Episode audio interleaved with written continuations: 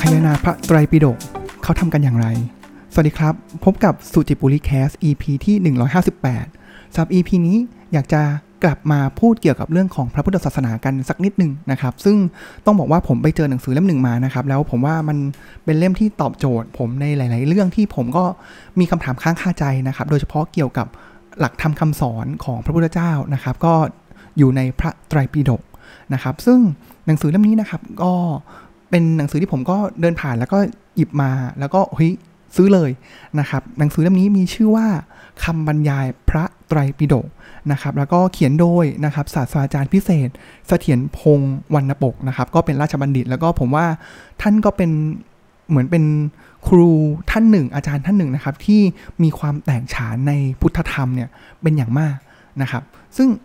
อันนึงเลยเนี่ยครับว่าเอ๊ะแล้วทำไมผมถึงต้องสนใจพระไตรปิฎกด้วยนะครับผมว่าในในทางปฏิบัติทางพุทธแล้วเนี่ยครับมันจะมีอยู่ศัพท์เนี่ยสามคำนะครับก็คือปริยัติปฏิบัติแล้วก็ปฏิเวกนะครับสามคำนี้หมายความว่าอย่างไรนะครับปริยัติเนี่ยก็คือทฤษฎีนะครับแล้วก็อาจจะเป็นหลักๆ ทฤษฎีของทางพุทธเนี่ยก็ไม่พ้นพระธรรมวินัยนะครับซึ่งก็บรรจุรวมอยู่ในพระไตรปิฎกนะครับก็คือเหมือนเป็นทฤษฎีนะครับอันนี้คือปริยัติ นะครับสก็คือปฏิบัติอันนี้ก็คือในการที่เราจะหลุดพ้นได้เนี่ยครับเราก็ต้องปฏิบัติภาวนานะครับ ทั้งสมถกรรมฐานสมาธินะครับ รวมไปถึงขั้นวิปัสสนากรรมฐานนะครับ แต่สุดท้ายแล้วเนี่ยเมื่อ 2ออย่างเข้าใจผสมรวมกันได้เนี่ยครับมันคือปฏิเวก็คือความแตกฉานในธรรมนะครับ ซึ่งสิ่งหนึ่งเลยที่ผม พบกับตัวเองนะครับก็คือเมื่อปฏิบัติไปแล้วเนี่ยครับเราปฏิเสธไม่ได้นะครับ ว่าเฮ้ยเราจะปฏิบัติอย่างเดียว เราจะไม่สนใจหลักธรรมเราจะไม่สนใจอะไรเลย เราจะปฏิบัติปฏิบัติอย่างเดียวนะครับ แต่ว่าพอเราปฏิบัติไปสภาวะธรรมต่างๆ หรือว่าความรู้ต่างๆเนี่ยเมื่อเรากลับมาอ่านภาคทฤษฎีว่าพระพุทธเจ้าเนี่ยสอนไว้อย่างไร นะครับ มันจะทำให้เราเนี่ยเข้าใจในสิ่งที่เราปฏิบัติ เข้าใจในสภาวะ เข้าใจในประสบการณ์ที่เราพบเจอเนี่ยมากยิ่งขึ้นจนถึงขั้นปฏิเวกได้ง่ายยิ่งขึ้นนะครับ แล้วพร้อมกับนะครับก็คือว่าถ้าเรากลับย้อนมาอ่านแล้วสิ่งที่เราอ่านนั้นน่ะคือสิ่งที่พุทธเจ้า พระพุทธเจ้าเนี่ยเป็นคนตรัสออกมา เป็นพุทธวจนะ ผมว่ามันจะเกิดกำลัง มันก่อให้เกิดศรัทธานะครับ ว่าเฮ้ยสิ่งต่างๆที่เราทำมาเนี่ย พระพุทธเจ้าได้สอนไว้บอกเอาไว้เป็นคำพูดนี้นี้นี้อย่างชัดเจนนะครับ เพราะฉะนั้นผมว่าในการที่จะไปปลายทางได้เนี่ยมันต้องมาควบคู่กันนะครับ แต่ว่ายังไงเนี่ยสำหรับผมผมว่าก็ต้องปฏิบัตินำแต่ว่าถ้าเกิดมีฐานของปริยัติทฤษฎีที่เข้มแข็ง ผมว่าอันนี้แหละจะเป็นตัวที่เสริมเรานะครับอันนี้ก็จะเป็น ที่มานะครับ ซึ่งส่วนตัวผมเองเนี่ย ในแง่ของปริยัติเนี่ยผมจะมีหนังสือ reference ที่ผมอ่านอยู่แล้วนะครับ ก็คือเป็นหนังสือชุดพุทธธรรม ฉบับขยายความนะครับ ก็เขียนโดยพระพุทธโคสาจารย์ สมเด็จพุทธโคสาจารย์ประยุทธ์ประยุทธ์โตนะครับ ผมว่าอันนี้เป็น reference ที่ดีมากๆนะครับ แต่ว่า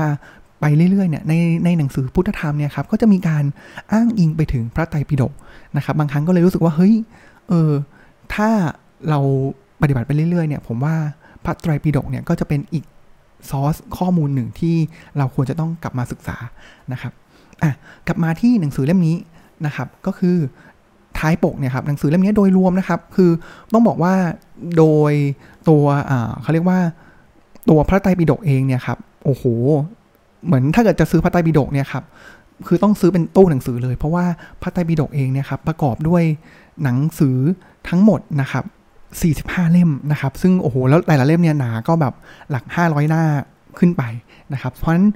ต้องบอกว่าเยอะมากนะครับเมื่อเทียบกับคัมภีร์ทางศาสนาอื่นนะครับไม่ว่าจะเป็นคัมภีร์อาจจะเป็นพระเวทของพราหมณ์นะครับอัลกุรอานของอิสลาม หรือว่าคัมภีร์ไบเบิลของคริสเนี่ยครับก็จะสั้นกว่านะครับแต่พระไตรปิฎกเนี่ยมันโอ้โหเยอะมาก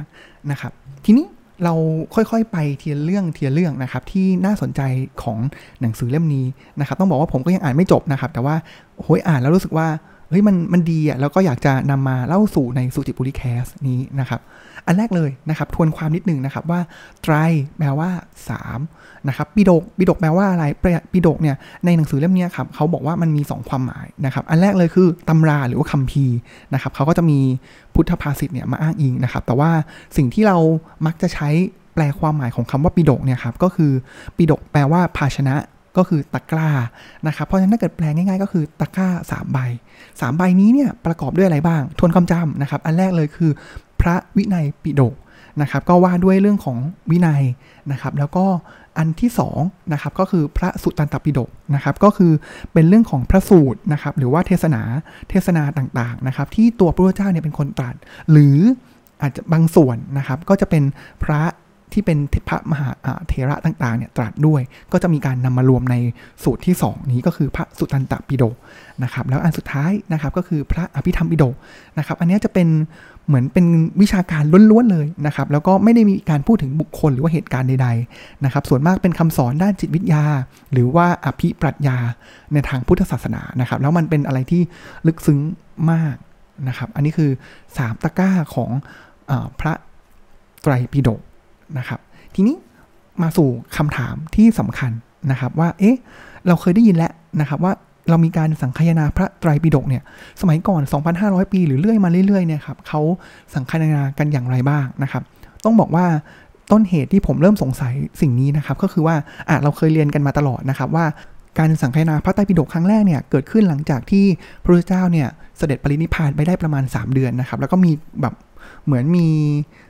สง์เนี่ยก็เริ่มแบบ ออกนอกลู่นอกทางนะครับก็เลยต้องมีการสังคยนานะครับแล้วก็เลื่อยมาเรื่อยๆนะครับแล้วก็อินเดีย 2-3 ครั้งนะครับแล้วก็ไปศรีลังกานะครับแล้วก็หลังจากศรีลังกาเนี่ยก็มาที่ไทย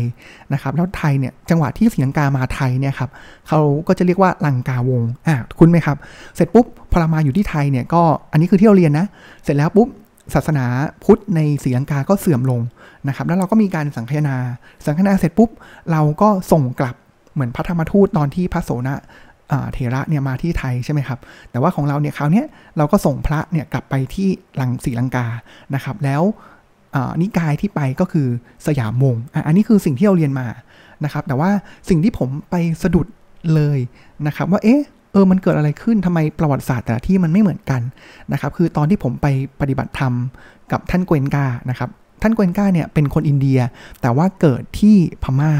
นะครับพม่าก็จะเป็นแหล่งสุวรรณภูมิอีกแหล่งหนึ่งที่มีค่อนข้างที่จะสังคมนะครับมีความอิงกับ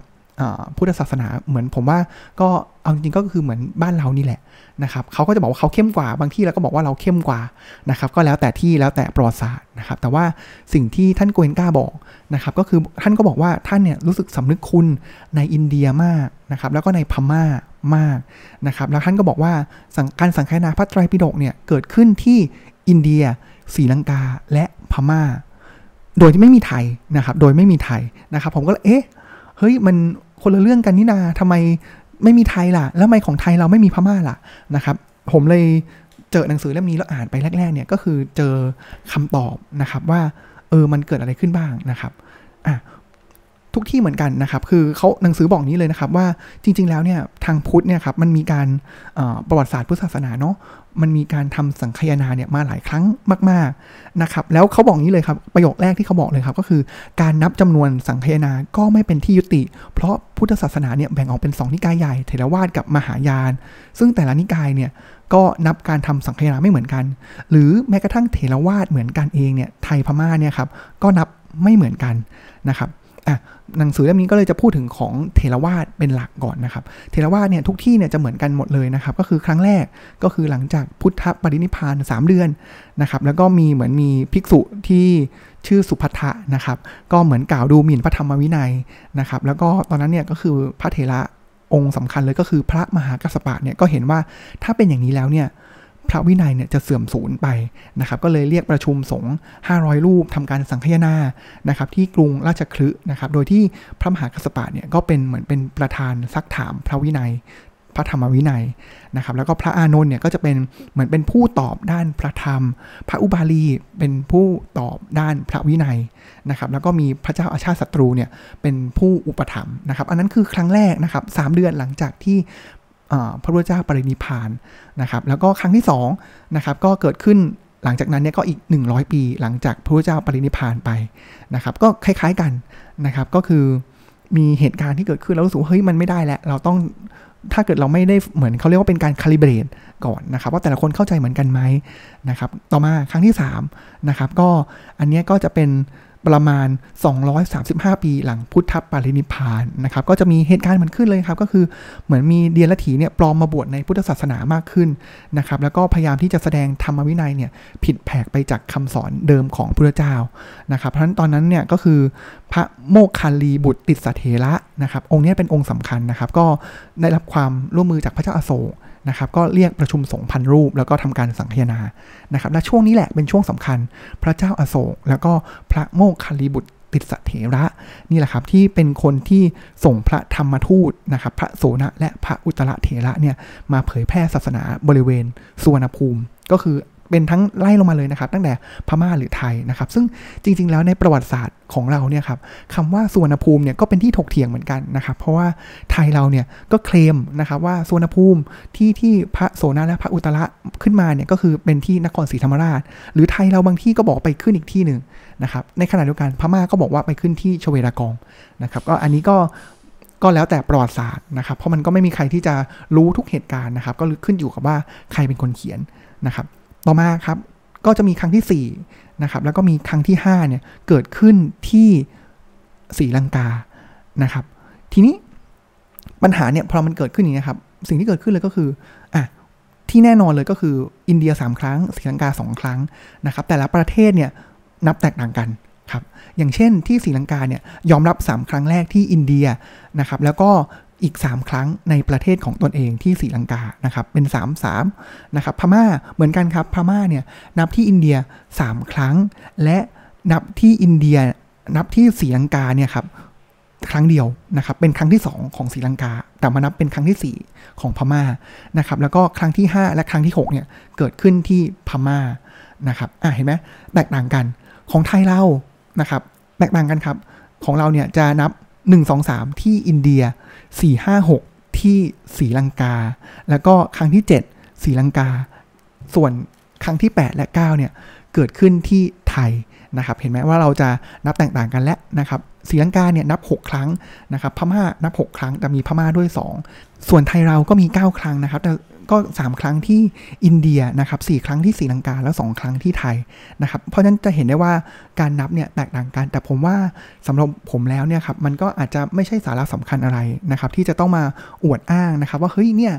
การที่ศาสนาดำรงอยู่ได้เนี่ยเพราะประเทศเรานะนะครับ เพราะสุดท้ายแล้วเนี่ยเราทุกคนเนี่ยต่างก็เป็นลูกหลานของพระเจ้าเหมือนกันทุกคนนะครับที่จะมีหน้าที่ที่จะต้อง นำคำสอนของพระเจ้าเนี่ยมาใช้ แล้วก็เผยแพร่ให้ดำรงคงอยู่ไว้ต่อไปนะครับ ทีนี้ครับคำถามต่อมาเลยก็คือคำว่าสังคายนาเนี่ยคืออะไรกันนะ และเขาทำอย่างไรกันนะครับ ผมว่าอันนี้เป็นคำถามที่เกิดขึ้นกับผมมานานแล้วนะครับว่าเอ๊ะทำไมเราต้องมีการทำสังคายนาตั้งหลายรอบด้วยล่ะทำไมคัมภีร์ไบเบิลหรือว่าคัมภีร์อักุรอานเนี่ยอาจจะไม่ต้องมีสังคายนาอะไรมากมายนะครับผมก็ imagine นะครับว่าเฮ้ยพอเราทำครั้งแรกแล้วเนี่ยครับก็มีการเขียนเป็นลายลักษณ์อักษรแล้วก็ตีพิมพ์อันนี้มาเรื่อยๆ แบบ ก็ก๊อปปี้อันนี้ต่อไปนะครับ แต่ว่าจริง ๆ แล้วเนี่ยไม่ใช่นะครับ เพราะจริง ๆ แล้วเนี่ยการสังคายนาเนี่ยครับคืออะไร การถ่ายทอดพุทธศาสนาเนี่ยคืออะไร คืออย่างนี้ครับคำว่าสังคายนาเนี่ยประกอบด้วย 2คำนะครับ คือคำว่าสังกับคายนาตรงไปตรงมา สังคืออะไร สังคือแปลว่า พร้อมกัน อะไรพร้อมกันล่ะคายนาพร้อมกันแล้วคายนาล่ะ คืออะไรคายนาแปลว่า การสวด เพราะฉะนั้นการ สวดพร้อมกันก็คือความหมายของการทำสังคยนานั่นเอง แล้วทำไมการสังคายนาที่เราแบบคิดว่าเฮ้ยพอสมมติเรารับตำแหน่งอะไรใหม่ใช่ไหมครับ ที่เราเอามาบริบทที่เราใช้ทุกวันนี้คือเราไปแบบไปเปลี่ยนทุกอย่าง ไปสังคายนาแก้ไขทุกอย่าง แต่จริง ๆ แล้วเนี่ยความหมายดั้งเดิมเลยก็คือ การสวดพร้อมกันนั่นเองนะครับ แต่ทำไมต้องสวดพร้อมกันล่ะนะครับ เพราะว่าสิ่งการสืบทอดพุทธศาสนานะครับ ดั้งเดิมเนี่ยเป็นอย่างนี้ครับก็คือว่าจริง ๆ แล้วเนี่ยตั้งแต่สมัยที่พระพุทธเจ้าเนี่ยมีพระชนชีพอยู่เนี่ยท่านไม่เคยที่จะต้องจดบันทึกหรืออะไรนะครับ ท่านก็จะเทศสั่งสอนไปนะครับ แต่ว่าสิ่งที่เกิดขึ้นเลยก็คือ พอเวลาเทศสั่งสอนเนี่ยมัน เป็นคำพูดแล้วแต่ละคนเนี่ยต้องบอกว่าสมัยก่อนเนี่ยพระสงฆ์เนี่ยจะมีปัญญา มีความจำดีมากนะครับ อย่างพระนนท์เนี่ยจำทุกคำพูดของพระพุทธเจ้าเนี่ยได้หมดเลยนะครับ เพราะฉะนั้นเขาจะอาศัยเรื่องของความจำเป็นหลักนะครับ แต่ว่าความจำเนี่ยพอเรามันผ่านการเวลาไป จากคนสู่คนสู่คนเนี่ยมันก็มีการที่จะบิดออกไปจากดั้งเดิมด้วยนะครับ เพราะฉะนั้นแล้วเนี่ยสิ่งที่เกิดขึ้นก็คือว่า การสังเฮนาเนี่ยสิ่งที่เขาทำนะครับก็คือมีการประชุมพระเถระเนี่ย ผู้ที่สามารถจำพระธรรมวินัยได้นะครับ แล้วก็ให้พระเถระรูปใดรูปหนึ่งนะครับ ก็คือสวดพระธรรมวินัยเนี่ยเท่าที่ตนเนี่ยจำได้ต่อที่ประชุม ขณะที่นั่งฟังนะครับ พระเถระอื่นๆเนี่ยก็จะเทียบเคียงกับข้อที่ตนเนี่ยจำได้นะครับ แล้วถ้าเกิดข้อใดเนี่ยข้อความใดเนี่ยครับก็คือผิดแผกออกไปเนี่ยก็ทักท้วงนะครับ และเมื่อมีการทักท้วงขึ้นเนี่ยประธานในที่ประชุมเนี่ยครับก็จะขอให้องค์อื่นๆเนี่ยสวดสูตรนั้นเนี่ย ตามที่ตนเนี่ยได้จำได้หรือว่าได้เรียนมานะครับ แล้วก็ที่ประชุมก็จะมีการพิจารณาถกเถียงกันอยู่หลายแง่มุมนะครับ จนมีการลงมติเสียงข้างมากนะครับ ว่าข้อความใดเนี่ย ถูกต้องนะครับ ข้อความนั้นถูกข้อความนั้นผิดนะครับ แล้วหลังจากนั้นเนี่ยครับก็จะนำข้อความที่ได้รับการรับรองจากที่ประชุมเนี้ยไปเผยแพร่ต่อนะครับ มันเหมือนเป็นการคาลิเบตแหละ แต่ว่าครั้งสองครั้งแรกเนี่ยยังไม่มีการบันทึกนะครับ แต่ว่าเข้าใจว่าครั้งที่3เนี่ยเริ่มจะมีการบันทึกเป็นลายลักษณ์อักษรแล้วนะครับ อันนี้แหละคือที่มาของคำว่าการสังคายนาพระไตรปิฎกนะครับ ซึ่งผมว่าก็พอเราเข้าใจแล้ว มันต้องเข้าใจบริบทด้วยนะครับ จะทำให้เราเนี่ยเข้าใจว่าสิ่งสิ่งนั้นเนี่ยมันเป็นอย่างไรนะครับ ซึ่งก่อนที่จะจบ EP นี้นะครับ ผมอยากจะเสริมอีกความหมายของคำคำหนึ่งนะครับ ที่ผมว่าเมื่อกี้ผมพูดใน EP นี้เนี่ยไปหลายอยู่หลายครั้งอยู่เหมือนกันนะครับ ก็คือเราผมจะพูดถึงเรื่องของคำว่าพระไตรปิฎกนะครับ แล้วก็สิ่งที่พระพุทธเจ้าสอนเนี่ยก็คือพระธรรมวินัยนะครับ เอ๊ะจริง ๆ แล้วเนี่ย บางที่นะครับสมเด็จพระพุทธโฆษาจารย์ประยุทธ์ประยุทธ์โตเนี่ยเคยบอกนะครับว่าทั้งหมดทั้งปวงเนี่ยที่พระพุทธเจ้าสอนเนี่ยท่านไม่ได้สอนอะไรมากเลย ท่านสอนพระธรรมวินัยนะครับแล้วมันก็คือเป็นองค์ประกอบของพระไตรปิฎกด้วยนะครับถามว่าทำไมล่ะนะครับอะลองแยกคำความหมายดูนะครับ อันแรกคือธรรมะกับวินัยใช่ไหมครับเพราะฉะนั้นแล้วคำแรกเลยก็คืออะคำหลังคำหลังก่อนนะครับก็คือวินัย ธรรมวินัยคำว่าวินัยนะครับ ก็คืออะไรครับ ก็คือการที่เหมือนเป็นบทบัญญัติที่ทำให้หมู่สงฆ์หรือคนจำนวนมากเนี่ยสามารถอยู่ร่วมกันได้อย่างสันติสุข แล้วก็ตรงไปเพื่อสู่จุดมุ่งหมายใดหนึ่งหนึ่งของสังคมนั้นนะครับ อันนี้คือวินัยซึ่งก็จะตรงกับพระวินัยปิฎกข้อแรกหมวดแรกนะครับ ส่วนข้อ 2 อันที่2นะครับก็คือธรรมะธรรมะคืออะไรก็คือพระสูตรต่างๆ ในพระสุตตันตปิฎกและพระอภิธรรมปิฎกเพราะอภิธรรมก็คือ ธรรมะนั่นเองนะครับ เพราะฉะนั้นแล้วเนี่ยถ้าเอาคำว่าธรรมวินัยคือสิ่งที่พระเจ้าสอนเนี่ยมาประกอบกับพระไตรปิฎกเนี่ยนี่แหละครับ คือสิ่งที่พระเจ้าสอนก็คือธรรมวินัยซึ่งสามารถเห็นได้ประจักษ์ได้จากพระไตรปิฎกนั่นเองนะครับ ผมว่าอันนี้ก็จะมันทำให้เราเข้าใจคำได้อย่างลึกซึ้งแล้วก็แตกฉานมากยิ่งขึ้นนะครับ หนังสือเล่มนี้ยังมีอะไรที่น่าสนใจอีกหลายอย่างนะครับ เดี๋ยวก็ มีโอกาสครั้งหน้าเนี่ยเดี๋ยวจะนำมาเล่าสู่กันฟังอีกนะครับ แต่ผมว่าเราเข้าใจคำว่าสังเคนาเนี่ยผมว่ามันทำให้เราเออเห็นที่มาที่ไปที่มันชัดขึ้นแล้วแหละนะครับสำหรับวันนี้ก็ขอบคุณที่ติดตามรับฟังนะครับ แล้วก็ขอกล่าวคำว่าสวัสดีครับ